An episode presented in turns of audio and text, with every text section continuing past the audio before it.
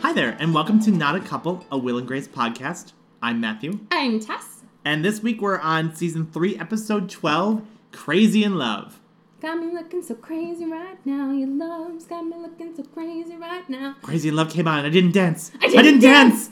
Um, other things that are crazy about Crazy in Love is that the song had actually not come out yet. Yes, this is a totally different thing, which we're not going to explain because it sounds stupid. It's apparently a movie. It's so bad it doesn't have a Wikipedia article. Don't waste your time on it. Uh, let's do the episode description. Alrighty. And then we'll just jump right into it. Will feigns interest in sports to score with Matt, Patrick Dempsey, the cute sportscaster he met while shopping. Jack and Karen ask Grace to exotically redecorate Jack's apartment. I don't remember exoticness being part of it.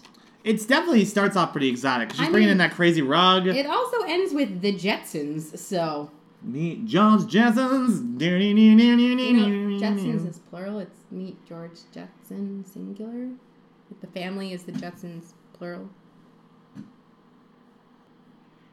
So in this episode, we uh, we get to meet Patrick Dempsey's character again, Matt. Matt comes back. He's Yeah. a jock. He's a jock. Gay He's- jocks are fun.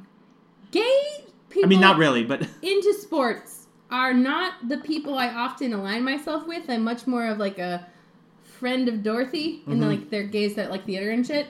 So I kind of like sports sometimes. you're a liar. Your liar tells lies. No, I like okay, okay. Matthew. Like occasionally throws on a football game and calls himself. I like sports buddies. watching sports. I know all the rules. I know many of the rules. What are the, I know most of the rules. Tell me, uh, just tell me a rule about football right now. Uh, if you don't get across the ten yard line in four downs, then you if you give the ball to the other team. Okay, I actually know that one. That's right. Good Yeah. job. I'm proud of you. High Ding. five. Sports. Sports go sports. Also, if you accidentally push the ball back too far, it's a safety.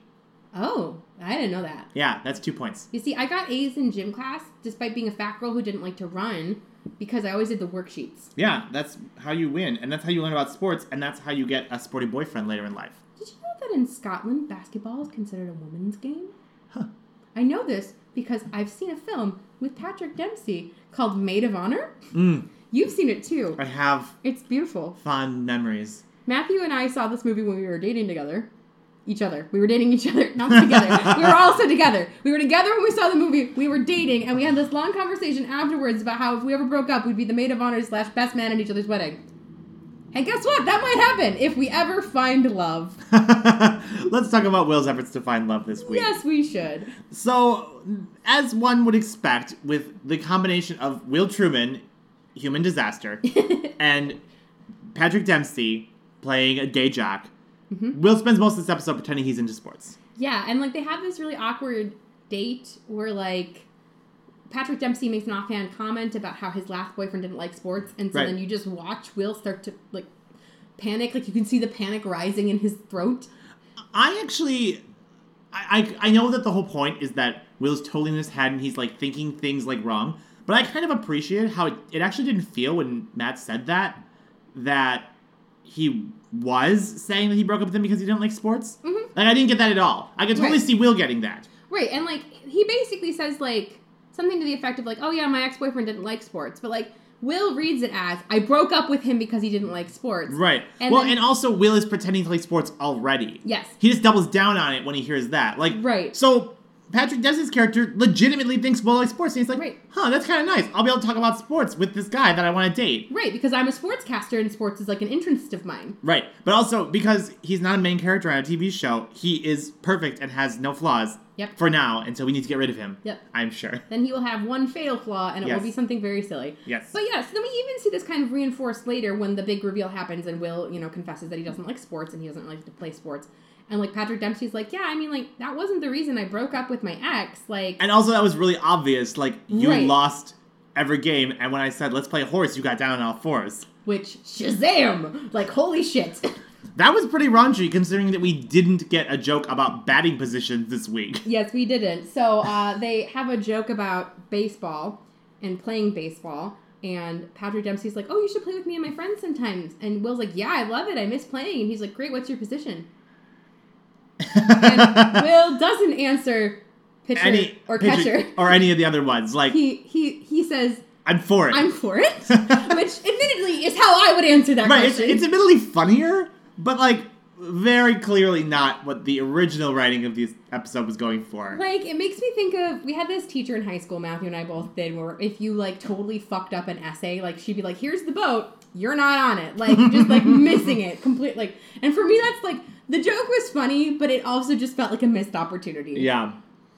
Especially considering that they were willing to go for something more raunchy later in the episode. Right. If funnier and less like inherently sexual because it was mostly just Will clowning around Mhm. off camera. hmm Like Right. we didn't get to see him get down on all fours when That would have been he hilarious said though. horse. Don't say horse. I said horse. Um, I always used to try and convince my friends that if we needed to play, we should play pig instead because then I could lose faster and quit. that is a smart strategy. I was pretty much Cartman from South Park, and then I'd like take my ball and go home. I'm like, "See you guys, I'm going home." I did think it was played more endearing than manipulative that Will Yes. likes sports. Like- Like, when you do this plot line on a sitcom, you always run the risk of the character seeming like super manipulative and Mm-hmm. creepy and weird. And like Will actually comes off as like super endearing Yeah, and nice. he comes across as like trying to develop an interest in this because Yeah. this guy likes it and like he fe- you can tell he feels immediately bad about telling this lie because Yes. now he has to back it up and he doesn't have he doesn't have that he can't cash that check Right. like so i- it's endearing to watch him try really hard and like you get this scene with him at the batting cages with grace Yeah. as he's like trying to like psychoanalyze himself and grace and grace is like just hit the ball because as we've seen in other episodes grace is like crazy competitive um, and so like then she just like smacks a bunch of balls at the batting cages just because Will can't. Yeah. Admittedly, hitting was about the only thing I was good at with like softball in school. Mhm. Like, I hit I'm the really ball. good at catching, but not good at throwing. And that's the problem is that you have to throw it after you catch it, generally. Is that the problem? So you're you're you're good at you're good at catching but not throwing. I'm good at pitching, just not in a straight line. Sorry, you guys can't hear my eyebrows, but I just want you to know they're no, believe waggly. me, we can hear them. waggly eyebrows. Waggle. Um, Oh. So, but yeah, so Will he tries really hard, and so um, we have this moment where like, it's kind of like a background thing happening where Patrick Dempsey's character Matt is like up for a job as like a sportscaster. Like, Right. he's a sports writer, and he's like going to become a sportscaster. Right. And so he gets the job and goes over and tells Will, and they're all excited. And Will's like, "Hey, we should celebrate. Let's Yeah. do something really athletic." And he's just you know practice all this baseball. So he's like, "Let's play baseball." And Patrick Dempsey's like, "Yeah, let's go play basketball." And like you can just watch Will be like, "I didn't practice that one. No." I will say, from uh, the perspective of a journalist, it's not very natural for a sports writer to switch just straight up to on air talent. To be fair, it's more common than with other journalists, and also Patrick Dempsey is Patrick Dempsey. I mean, Patrick Dempsey has a good face. Yeah. So I could see that. Also, but like I just feel like sports is one of those things where like it's probably more about your knowledge of the game than it is about like your writing skills per se. It I absolutely don't is. know anything about journalism, so I'm literally just making shit up. At the absolute top of the sports ladder, it is about your writing ability. Right, I think because that those makes are the sense. people who are really good at not only knowing about sports, but translating it for an everyday person. That's the mark of a really, really amazing sports writer. Then Mm. Like the further someone- down you go, it's the more you know about the sport. yeah, you see, I think I need those like sports for dummies. Mhm. I just don't care. Yeah, that's actually part of the reason why I think, sp- if I remember right, I think sports writers tend to trend older because knowledge is more useful in that particular brand of journalism than any other kind. That makes sense. But that's not important, It's not important. What is important is that Will tries to be sporty spice and fails. and pays a child to lose to him. Pays a child. Pays a child, like a little child, like Like it like an like a seven year old. I think it was the joke was he's seven if he's a day, but he's clearly like four. Yeah, Like like he's so young that they had to dub his line in. He's that young. he's tiny. Before we move on to the other part of the episode, I want to talk kind of more broad picture about how the return of Matt in this episode seems to kind of carry on a continued insistence on insistence isn't the word. Um, We're- Trend, maybe? trend, I guess, but we're we're seeing a renewed focus on romantic plot lines. Mm-hmm. Not just like one-off people. Like this is the first person that Will goes on like a second date with basically That we see, yeah. that we see. We've had a couple different people who he said he's going on relationships or second dates or third dates with off camera. Mm-hmm. But I mean, it's really the first one we're getting here. And it's coming in the same season where Grace gets her first, like, really significant long term boyfriend. Right with Ben. Yeah. 'Cause Who we don't Tess count- hates. We I hate and we don't count Josh because he was a joke. Yeah. And like, there's a couple other guys she like sleeps with, but no one she stays with. Right. Like, so this season we have Grace and Ben as a, a relationship, and we have Will and Matt as a relationship. You have both parts of the show like actually actively seeking out romantic relationships. Yeah. And it's an interesting shift because for so much of this show, Will and Grace has been about the Will and Grace dynamic, Right. about their aromantic relationship, how dysfunctional it is, how it keeps them from having romantic relationships. And now they're having romantic relationships, and they're still having to deal with the fact that they themselves are sometimes the problem. Mm-hmm. Yeah, that's totally true. Because like two episodes ago, we had that plot line where Will and Grace like realize that they are complete in and of themselves and don't need a romantic partner. Yes. Like there's a there's a different vibe happening this season that I like, but it's definitely a shift. It's definitely a shift, but it, it's it's an interesting one because it's it's a balance that we personally are trying to strike at our own lives as to like Mhm. how to balance those things. So it's kind of fun to watch them try Yes, and fail and try again, and it's Mm-hmm. it's nice because at the end of the day they're still friends. yes. Well, that's the other thing is that I feel like with Ben, and we haven't seen how Will's relationship with Matt is going to conclude or carry on or whatever. We know it's Um, going to conclude. He- Obviously, it's going to conclude. you don't Patrick marry Dempsey. him, and Patrick Dempsey goes on to be on Grey's Anatomy yeah, he moves to Seattle, um, and turns straight again. and divorces Addison Montgomery. this is the whole thing.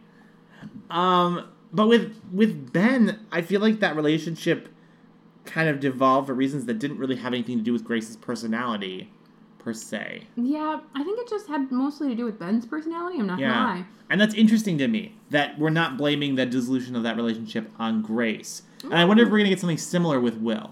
I don't really like the use of the word blame here. Feels a little blamey. Oh, it doesn't feel blamey when I say the word blame. Feels blamey. David blame. I'm gonna punch you in the nutsack. Not that I make my nuts vanish like the Statue of Liberty.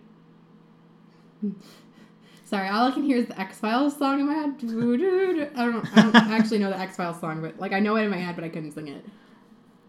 You are a strange, strange duck. I never watched X Files. I mean, me either, but I would never say something like, I know it, but only in my head. Speaking of things only in your head, let's talk about the next plot. yeah, let's talk about Grace's plot. I thought it was interesting that the summary of this episode really focused on the redecorating part of the episode Yes. and not on the consequences of the redecorating. Right. So, to give some backstory, if you haven't seen the episode recently, the episode starts with Will and Grace kind of having a conversation about how Grace is a liar, liar, pants on fire, and Which um, is ironic because then Will lies all episode. Yes. So the conversation about it has something to do with they were at a party and like she made out with some guy who she didn't really like and then lied about it. It was kind of Right. funny. Um, but anyways, in the course of this conversation, where Will is telling Grace how much of a liar she is, he, she's like, "Hey, also, could you sign this letter from my shrink? um, I am trying to get out of jury duty." And like the letter lists off a bunch of things that are like supposedly like psychologically wrong with her, Right. and one of them is bor- borderline personality disorder, which we're gonna get into in a minute but essentially, then she leaves this in her planner and then leaves the planner at Jack's apartment when she's redecorating. Right. And Jack and Karen, being Jack and Karen, find it, Yep. see it, and freak out, and are just like terrified of Grace for the rest of the episode. I just I think this is such a roundabout plot in general. I feel like it requires so many pieces. Right. Like, I feel like there were too many steps to get to the part where w- Grace is assumed to be crazy by Jack and Karen, and then they just let her do whatever she wants, and then she figures out that that's what they're doing and Yeah. runs with it. Like I had forgotten about that bit by the time they got to it in the episode. You know? Mm-hmm. Like, they had to physically show the paper for me to be like reminded of what the hell they were talking about. Yeah. And like admittedly the the kicker later where Grace finds out that they know and then or they think they know and then like messes with them Right. is better done and is funnier and is actually more interesting.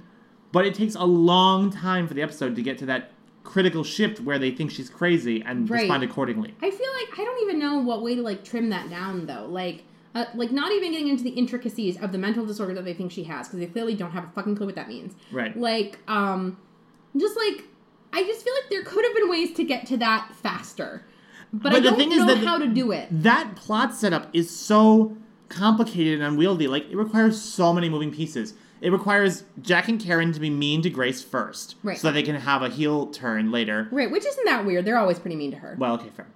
It requires the whole doctor's note in the beginning, so you need to throw that in the intro. Right. It requires her conversation with Mr. Zamir because she needs to be seen uh, Flies.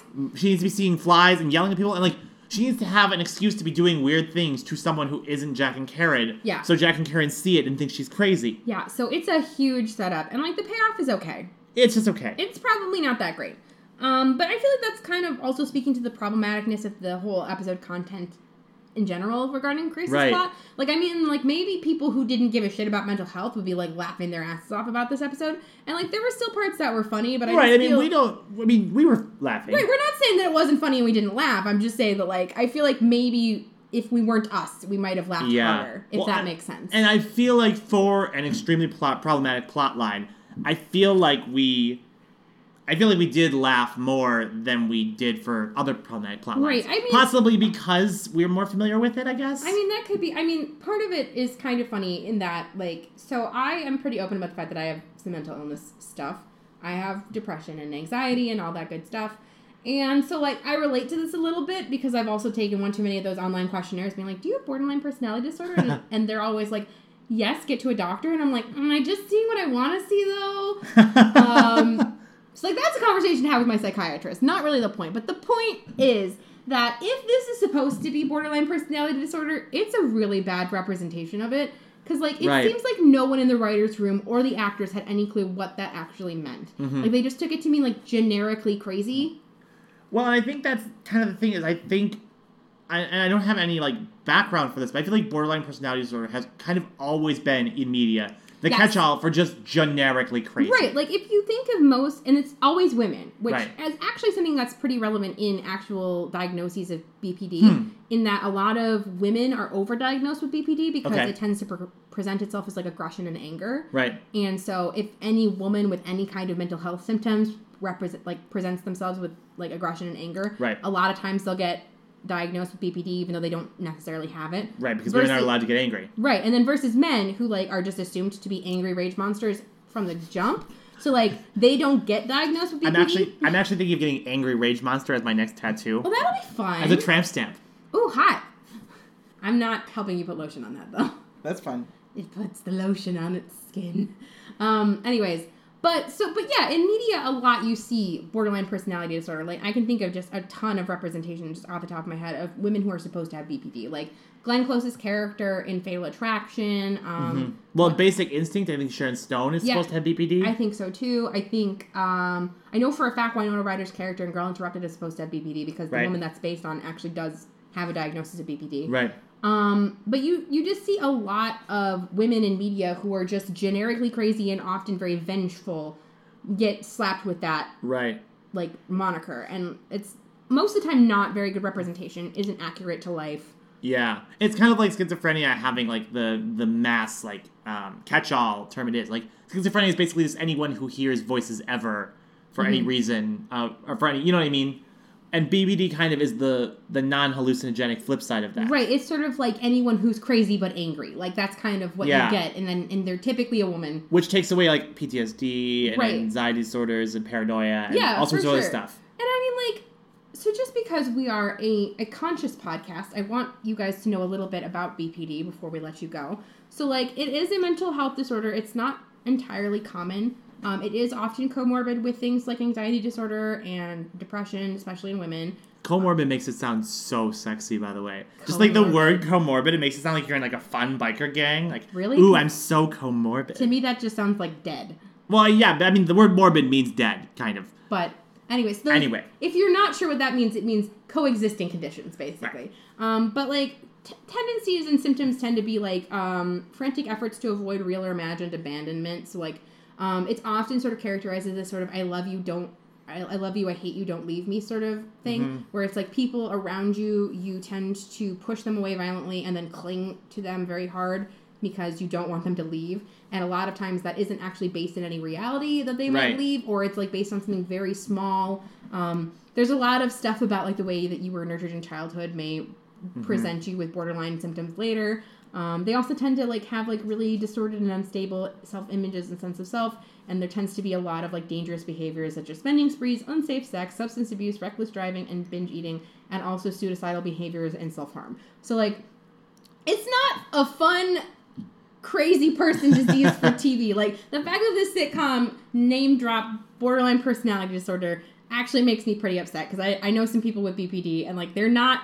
it's not fun and crazy to be having like Right. like an attack basically like right. it's actually very like anxiety inducing and scary and bad. Right, right, right. and so like but and like the way that they present her is like she's angry which is often a symptom But to be fair, she's actually angry at them for being assholes. Right, but that's the thing. Is she's not like disproportionately angry. She's angry at them because they're being dicks, and she's angry at Mr. Zamir For being a dick and stealing her paper, yeah. So like the the way she's reacting is actually mostly appropriate to the situation. Right. But just having this piece of paper and then these actions and then her with the flies batting around her head makes her Mm-hmm. seem like a cuckoo banana pants person. Right. Well, and it's this episode is actually kind of accidentally really indicative of how actual personality traits just kind of coexist with like actual mental illness where like Right. if you have a lesser version of mental illness xyz you could be misdiagnosed with it even though you're just a person with like Right. emotions Right, and then I think if you think about just TV characters in general, they're not like fully fleshed human beings. They're caricatures a lot of the time. Right. Like they might have backstories and more emotional depth, but they're not full, real, rounded people. So like some of the things they do may appear symptomatic. Like right we were looking before we started this episode at TV tropes and how there's like an entire theory that like Elsa from Frozen might have BPD. And like it was very convincing it was to be actually fair. a very convincing argument, but like it's almost like, oh wow, a good representation then? Like she struggles with interpersonal relationships, she has a past trauma Right. because PTSD is comorbid, like well, and I don't. I think the thing that's important is that we're not saying that characters on TV shows, comedies or dramas, can't have mental illness Oh, or no. shades of mental illness. Like, not at all. I think it's it's actually pretty well established at this point with Will and Grace that the two of them share a level of codependency that is a little unhealthy sometimes. Yep. That probably overlaps with some of the symptoms of BPD in both characters. Right. Mm-hmm. Will actually probably demonstrates it more than Grace because he has way a way stronger emotional response to her abandoning him. yeah, he definitely does. He does tend to sort of represent more granted I don't want to say that we're like diagnosing these characters, but Again, but yeah, but like looking at Will's basic behavior, he tends to cling really tightly to Grace and then push her away. when and he- Will is way more likely to fly off the handle than Grace. Yes, he is. Like, if any, if anyone has BPD, but I mean, like, Right. But like But if anyone again- has BPD, like it's not gonna be Grace. right? Like, they're both clearly very messed up people, but so are all of us. Right, like I think that having some mild neuroses does not an, a personality disorder make. Right. Plus, And- if you're on a sitcom and you don't have mild neuroses, like, you are not on a sitcom. You're a bowl of salad, like you're a Right. bowl of mashed potatoes. You're not a Like, let's person. think of a character on Will and Grace who has no neuroses. Well, Harlan.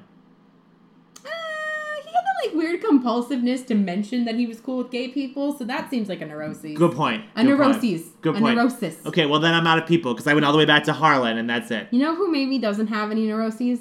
Rosario. She seems pretty stable considering. I mean, granted, Yeah, that's a she's really good still point. working for Karen, so like there's got to be something there. She's definitely damaged. She's damaged. Like really damaged. But like, I feel like she's maybe like the most mentally healthy person on the show. like Rosario is the epitome of mental health. Oh, Wow. God bless Rosario. Wow. Wow, wow, wow.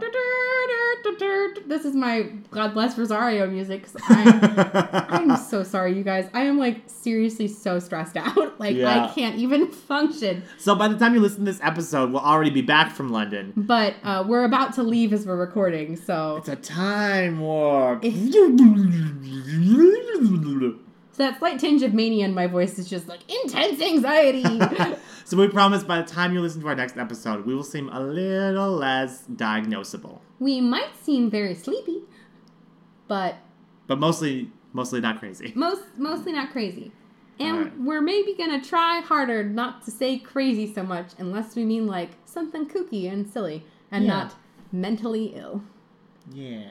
The more you know. All right, everybody. Uh, thanks so much for listening to us this week. I hope you enjoyed our episode. Tess, do you want to tell everyone where they can find us when Yes. they want to know more about us? Yeah, so if you want to find us, we have many social medias. Um, our main one that we use is our Twitter page, which is at Not a Couple Show. We also have a Facebook page, a Tumblr page. We post our show notes on Medium. We post the episode on Mixcloud, iTunes, and Podbean. Um, we have a Patreon page if you feel like giving us money, but you don't have to. It's just an option. We just really appreciate that you're here listening to us every week. Yes, we do. But we know some people like to spend money on podcasts. And hey, if that's you, that's cool. And we will happily take your money. and we love you. we We love you a lot. I love you so much. Give me money. All right, everybody. Thanks so much for listening to us this week. Yes. Uh, we'll be back next week with more Will and Grace. More Will and Graceness. All right. Once again, I'm Matthew, I'm Tess. and this has been Not a Couple. Bye bye.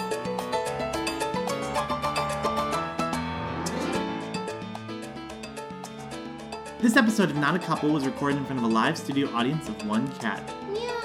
Hi, Liza. Meow. This episode of Not a Couple was sponsored by that waggly eyebrow noise. Waggly eyebrows. Waggle.